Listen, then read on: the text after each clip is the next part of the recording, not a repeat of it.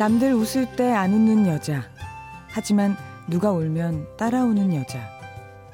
인기 많은 그 애보다 구석에 쭈그려 앉은 저 애가 더 신경 쓰이는 여자. 새 앨범 나오면 타이틀곡보다 9번 트랙에 더 마음이 가는 여자.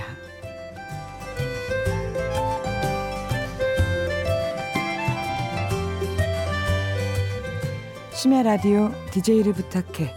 저는 연휴에 혼자 있었던 사람 혹은 많은 사람들과 함께였어도 외로운 외톨이들을 위한 선곡을 준비해온 나인입니다.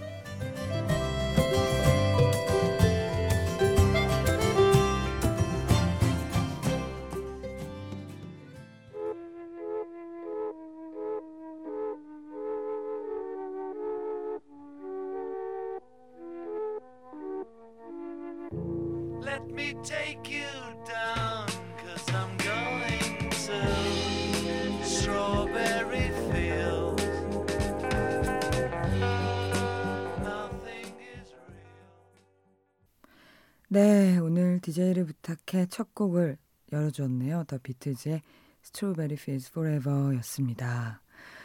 아, 연휴의 한중간이네요. 오늘 토요일이죠. 어떻게 지내고 계신지 모르겠네요. 저는 되게 건조하고 재미없게 늘 연휴를 지내서인지 왠지 이렇게 사람들 많이 만나야 되는 기간이 되면은 아, 이럴 때 혼자 있는 사람도 있을 텐데 하는 생각이 들어요. 그래서 오늘은 특별히 지금 혼자 계실 왠지 그리고 혼자 있는 것 같은 느낌이실 분들을 위해서 외톨이들의 노래들 한번 준비를 해봤습니다. 어, 비틀즈 노래를 첫 곡으로 한 이유가 있어요. 비틀즈 이 Strawberry Fields Forever라는 곡은 존 레논의 곡인데요. 존 레논이 되게 어렸을 때 불우한 가정에서 자랐어요. 아버지는 가정을 떠나서 막 가출했다고 하죠. 사라지시고 그리고 어머니는 또 다른 남자와 함께 가정을 꾸리셔서 존 레논을 이렇게 그 키울 능력이 되지 않으셨답니다. 그래서 아주 어렸을 때는 이모님이랑 같이 컸다고 해요. 너무 외로울 때마다 이제 존 레논이 근처에 있는 고아원에 가서 놀았는데 그 고아원 이름이 스트로베리 필즈였다고 합니다. 이 곡은 67년도에 발매가 되었는데요.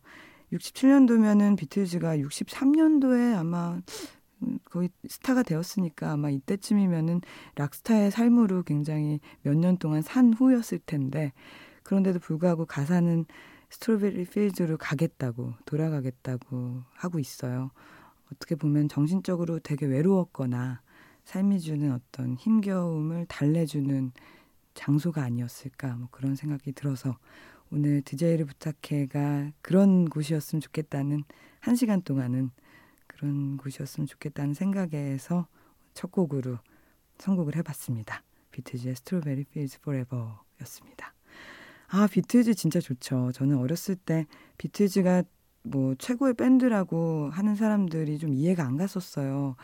아, 뭐 그냥 뭐 아, 무슨 노래인지는 알겠는데 왜 그 정도로 전설이라고 하지? 뭐 이랬었는데 나이가 들고 나니까 오히려 좀 더 알겠더라고요. 그래서 어린 시절에 그 사람들을 꼰대라고 불렀었는데 이젠 제가 그 꼰대가 돼가고 있는 그런 상태입니다.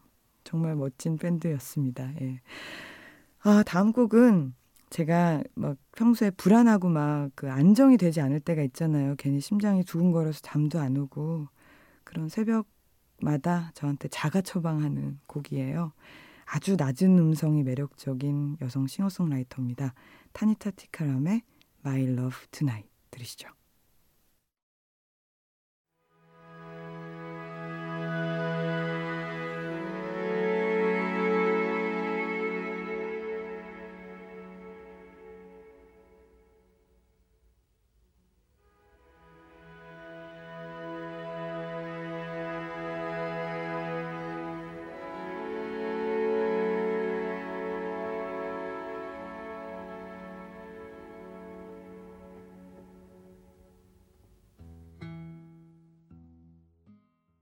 네, 타니타 티카람의 My Love Tonight 들으셨어요. 아, 진짜 그 boyish하다기보다도 mannish하죠. 이런 목소리는 어, 남자야, 여자야. 아니 심지어 아 남자겠지라고 들으셨다가 여성 싱어송라이터라고 분명히 반문하시는 분들도 계셨을 텐데요. 제가 정말 좋아하는 싱어송라이터고요. 한때는 아 이런 목소리였으면 참 좋겠다라는 생각도 했었어요. 근데 이분은 정말 고음역대는 거의 노래를 안 하시는 거의 저음으로 읊조리는 곡들로 이루어져 있는 앨범이 상당히 많습니다. 아 정말 이 새벽에 진짜 어울리네요. 음, 전 요즘에는 그 아무래도 이제 33살, 33이 됐는데요. 그러다 보니까 이게 아, 내가 지금 이렇게 사는 거가 맞는 걸까? 라는 의문을 정말 많이 저한테 되뇌이곤 해요. 어떻게 살아야 되지 싶기도 하고요. 왜 20대 때는 그 상상하는 30대의 모습, 모습이 있잖아요. 뭐, 연봉은 몇 천 정도 돼야 되고, 뭐, 좋은 차를 타야 되고, 적어도 전세는 살겠지, 뭐, 이런 생각들. 아니, 뭐, 심지어 10대 때는 뭐 그런 생각도 했었죠. 멋있는 어른이 될 거야, 나는. 뭐, 어른의 연애도 하면서. 뭐 어른의 연애하면 이런 거 있잖아요. 왜 뉴욕 센트럴 파크에서 거의 뭐 끌리기 직전에 그 오버사이즈 코트 입고 아메리카노를 마시면서 그 남자와 함께 낙엽을 밟는 그런 그런 어른의 연애를 생각을 했었는데 참 나이가 들다 보니까 상상과는 다른 거더라고요. 어린의 연애 정말 해보고 싶었는데 글쎄요 아직은 뉴욕에 못 가봐서 이번 곡은 그런 연애를 노래로 풀어내면 이런 느낌이 아닐까 저는 그런 생각을 했어요. 정말 감미롭고 어떻게 보면 정말 감동적이고 이 노래를 쭉 따라서 듣다 보면은 이제 마음이 싸해지면서 이렇게 눈물이 날 것 같은 저한테는 그런 노래입니다. 케니 로긴스의 For the First Time 들으실게요.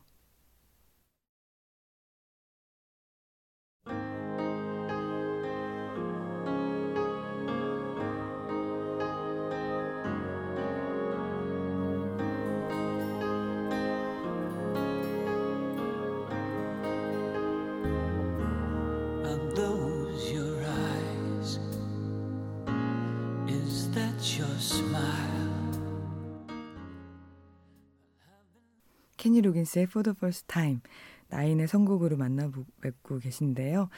아, 참 좋네요. 계속 이렇게 제가 좋아하는 노래만 쭉 들으니까 저는 좋습니다. 어, 그 사는 거에 대해서 막 쭉 늘어났었는데 요즘엔 100세 시대잖아요. 그래서 저는 이제 3분의 1 사는 사는 것 같은데 아, 참 완전하게 이렇게 완벽하게 살 수 있었으면 좋겠다라는 생각이 들었었어요. 그래서 실수도 안 하고 좀 민망한 일도 없고 모든 거를 유연하게 잘 대처하는 거가 얼마나 좋아요. 사실 연휴 때만 되면 막 어른들 와서 뭐 결혼은 언제 하니 이런 얘기에도 유연하게 대답하지 못하는데 어떻게 살아야 되지? 막 그런 고민들을 아직도 하고 있습니다. 근데 이렇게 노래들 들으면서 느낀 건데요. 음, 미완성으로 사는 게 더 멋있는 것 같다는 생각이 이제 와서는 들기도 해요. 이렇게 헐렁헐렁하게 좀 사람이 이렇게 좀 여백도 있고 띄엄띄엄 사는 것도 나쁘지 않지 않을까? 뭐 이런 생각도 듭니다. 오늘 그러고 보니까 DJ를 부탁해 1위 DJ는 두 번째죠. 오늘 처음이었던 때보다는 좀 더 잘해야 될 텐데 그래도 두 번 살면은 더잘 살 수 있듯이 오늘 두 번째는 더 잘해야 될 텐데 어떨지 모르겠습니다. 오늘 준비한 선곡은 외톨이를 위해서라는 주제로 선곡을 해봤고요. 긴 연휴인데 좀 서글퍼지는 마음들이 있으시다면은 이런 곡들 들으면서 좀 마음 풀어지시길 바랄게요. 이번에는 두 곡 이어서 들으실 거예요. 굉장히 쓴 노래 두 곡을 이어서 준비했습니다. 제가 느낄 때는 에스프레소 double shot보다도 더 써서 그 정도는 뭐 아무것도 아니고 거의 뭐 씀바귀 정도가 아닐까. 너무 써서 저도 함부로 제 선곡 리스트에 잘 올리지 않는 곡들인데요. 오늘 한번 준비를 해봤어요. 미국의 재즈 가수죠. 빌리 할러데이의 I'm a fool to want you 라는 곡이죠. 어, 나는 바보같이 당신을 원합니다. 뭐 그런 뜻인 것 같아요. 빌리 할러데이는 음, 미국 팝보컬 역사를 바꿔놓았다는 평이 있을 정도로 대단한 분이에요. 대단한 보컬리스트죠. 이어서 드, 들으실 곡은 손성재 씨 앨범 비의 비가의 수록곡이에요. 마음 얼음처럼 단단하게 조원선 씨의 목소리로 함께 하시겠습니다.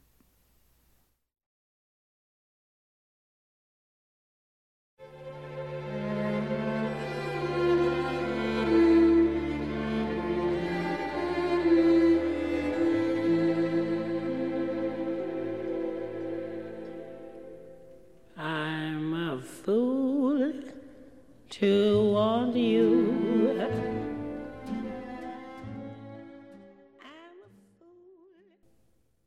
얼음처럼 차가워요. 단단하게 굳어져가요. 그 속에는 들어갈 수가 없어요. 이제는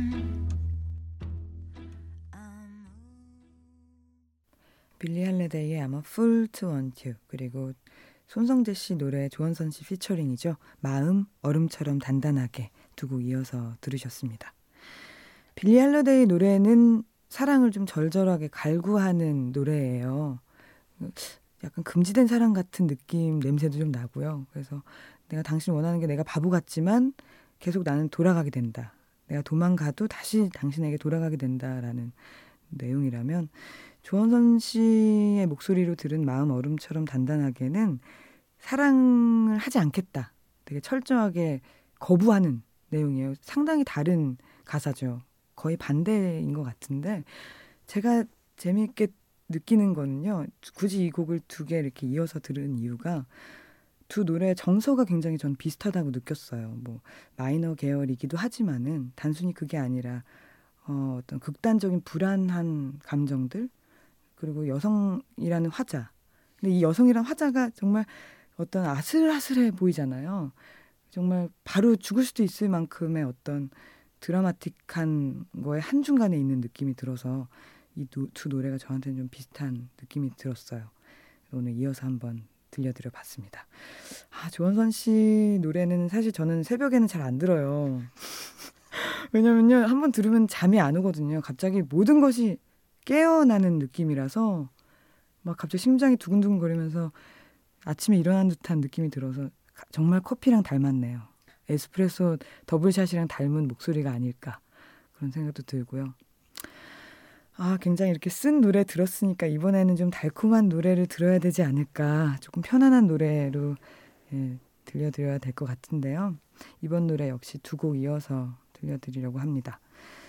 이번에도 아주 여성적인 그러나 대담하고 대담한 면 때문에 되게 섹시하다고 느껴지는 두 여성 아티스트의 노래인데요. 처음은 토리 에이모스의 Somewhere Over the Rainbow라는 곡이에요. 이 곡은 굉장히 많은 분들이 아시는 곡입니다. 그 노래를 라이브 버전으로 오늘 준비를 해봤는데요. 그 도입부의 관객들이 노래를 이렇게 신청해요. request 한다고 하죠. 막 소리를 지르면서 그 이 노래를 해달라, 저 노래를 해달라, 막 노래 제목을 얘기를 하는데 이 토리 에이모스가 계속 같은 건반 음을 누르면서 관객들한테 쉬라고 합니다. 근데 그게 그렇게 섹시할 수가 없는 거예요. 그러면서 Somewhere Over the Rainbow라는 노래를 피아노 본인이 연주하는 피아노에 맞춰서 노래를 쭉 하는데 아, 정말 음기가 이렇게 섹시할 수 있구나라는 생각이 들었어요. 그래서 오늘 준비했고요. 이어서 들으실 곡은 미셸 디제오 첼로의 Beautiful이라는 곡인데요. 이 미셸 디제오 첼로는 여성 베이시스트로도 굉장히 유명한 분이고요. 마돈나가 발굴한 여성 아티스트입니다. 처음에 그 젊었을 때는 굉장히 펑크, 펑키한 음악들을 공격적으로 보여주는 여성 아티스트였어요. 막 랩도 하고요.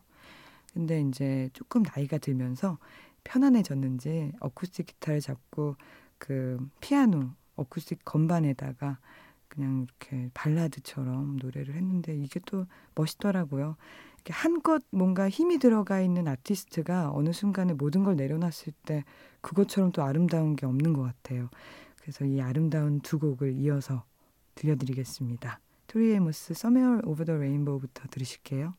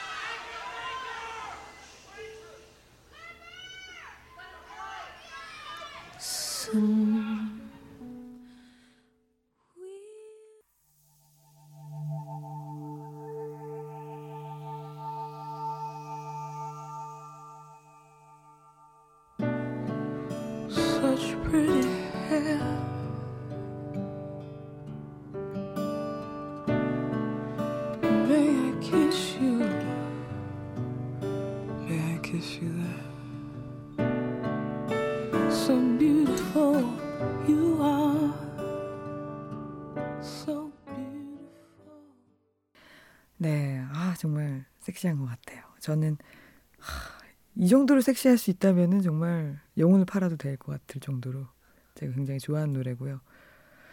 섹시함을 느끼는 부분이 사실은 사람들 저마다 다 다르죠. 근데 뭐 동물적인 섹시함은 누구나 아 그건 섹시한 거야라고 할 수 있지만은 그걸 제외하면은 저는 이런 종류의 뭔가 좀 조용한 자신감 같은 부분에서 매료되는 사람인 것 같아요. 막 떠벌리면서 막 나 너무 잘났지 막 이런 사람들은 별로 별로고요. 굉장히 별로고요. 그리고 근데 되게 멋있는데 자기 멋있는 걸 알지만은 그 그냥 그게 이렇게 아우라로 풍겨져 나오는 사람도 있잖아요. 그런 사람이 제 이상형입니다. 괜히 또 설레네요. 조용한 자신감 하니까 왠지 미국 원주민 이름 같고. 근데 어쨌든 동물적인 섹시함을 이길 수는 없는 것 같아요. 아무리 자신감이 있는 남자라도. 그래서 이번에는 아주 직접적인 섹시함을 뽐내는 남자의 노래를 골라와 봤습니다. 제목이 경찰이 와서 문을 두드릴 때까지인데요. 내용은 경찰이 와서 문을 두드릴 때까지 사랑을 나눌 거야. 라는 가사입니다. 대체 어떤 사랑이길래 경찰이 노크를 하게 되는 건지는 여러분의 상상에 맡길게요. 맥스웰의 Till the Cops Come Knocking입니다.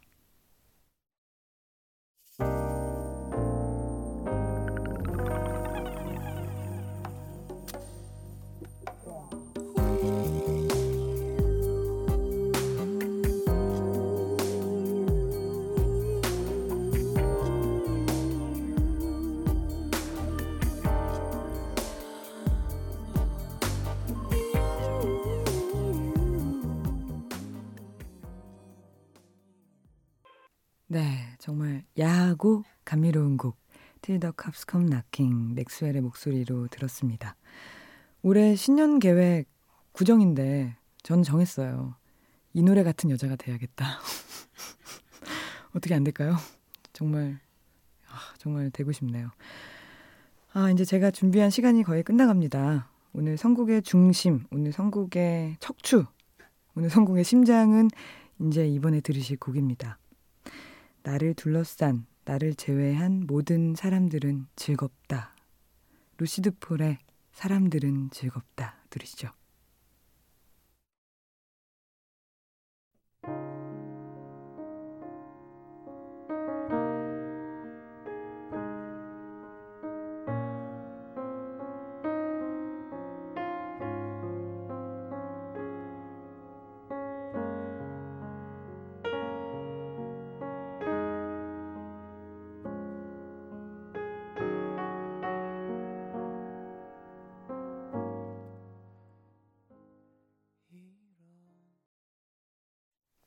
네, 루시드 폴의 사람들은 즐겁다 들으셨어요. 아, 노래 나가는 동안 피디님이랑 정말 명절에 오, 어울리는 곡이 아니냐. 뭐 그런 얘기도 했는데요. 아, 명절은 저는 좀 힘든 것 같아요. 그냥, 어, 맞지 않아도 꼭 만나야 되는 가족들을 만나는 자리잖아요. 그러면은 이제 듣기 싫은 얘기도 들어야 되고, 심지어 나같지 않은 행동들을 해야 되는 시점이잖아요. 음, 저는 설거지는 정말 잘합니다. 그래서 그 잔소리 듣기 싫을 때는 아, 설거지 할게요. 이러고 그냥 부엌에서 열심히 설거지 하는 편인데요. 그럴 때는 이제 그렇게 자리를 피하시는 것도 나쁘지 않은 것 같아요. 아니면 애기들 이렇게 보면서 그냥 그거 핑계로 어른들이랑 같이 안 있으셔도 되고요. 좀 힘드신 분들도 분명히 계셨을 거고, 가사 노동하느라고, 내지는 그냥 혼자 있느라고, 어떻게 이 시간을 보낼까 고민하면서 계셨을 텐데, 오늘 이 시간이 조금 더 힘이 되셨으면 하는 마음이 있습니다. 오늘 이렇게 푹 자고 일어나면 또 내일은 좋은 날이 올 거예요. 그러길 바랍니다. 아, 얼마 전 저희 디어 클라우드란 밴드는 새 노래를 발표했어요. 처음으로 싱글 앨범으로 한 곡을 발표했는데요. 그냥 피아노 한 대에 제 목소리 하나로만 이루어진 노래입니다. 음, 어떤 분들은, 어, 밴드 음악인데 되게 단출하네요 하시는 분들도 계신데요. 용린 씨가, 저희 리더인 용린 씨가, 어, 이 노래는 가사가 조금 더 전달이 잘 됐으면 좋겠다라는 말씀을 하시면서 피아노에 한 대에 가자고 하시더라고요. 그래서 그렇게 녹음한 곡이었어요. 저한테는 굉장히 소중한 곡입니다. 음, 제 어, 어머니에 대한 이야기이거든요. 어머니가 저한테 늘상 잘 하시던 말씀을 가지고 노랫말을 만들었어요.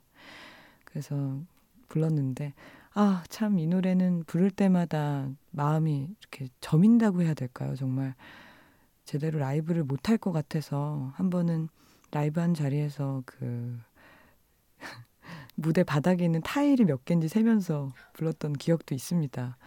울면 안 되니까요. 근데 자꾸 이렇게 눈물 짓게 만드는 노래예요. 그렇게 슬픈 얘기가 아닌데 엄마가 너무 딸을 사랑하는 얘기인데도 불구하고 저한테는 그렇네요.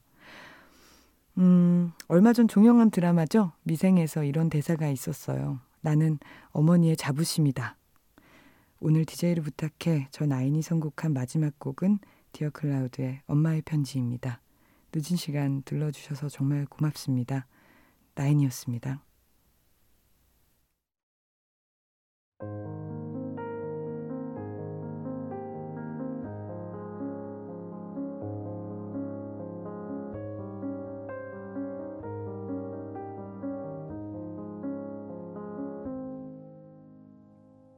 시간은 아주 천천히 청춘 앞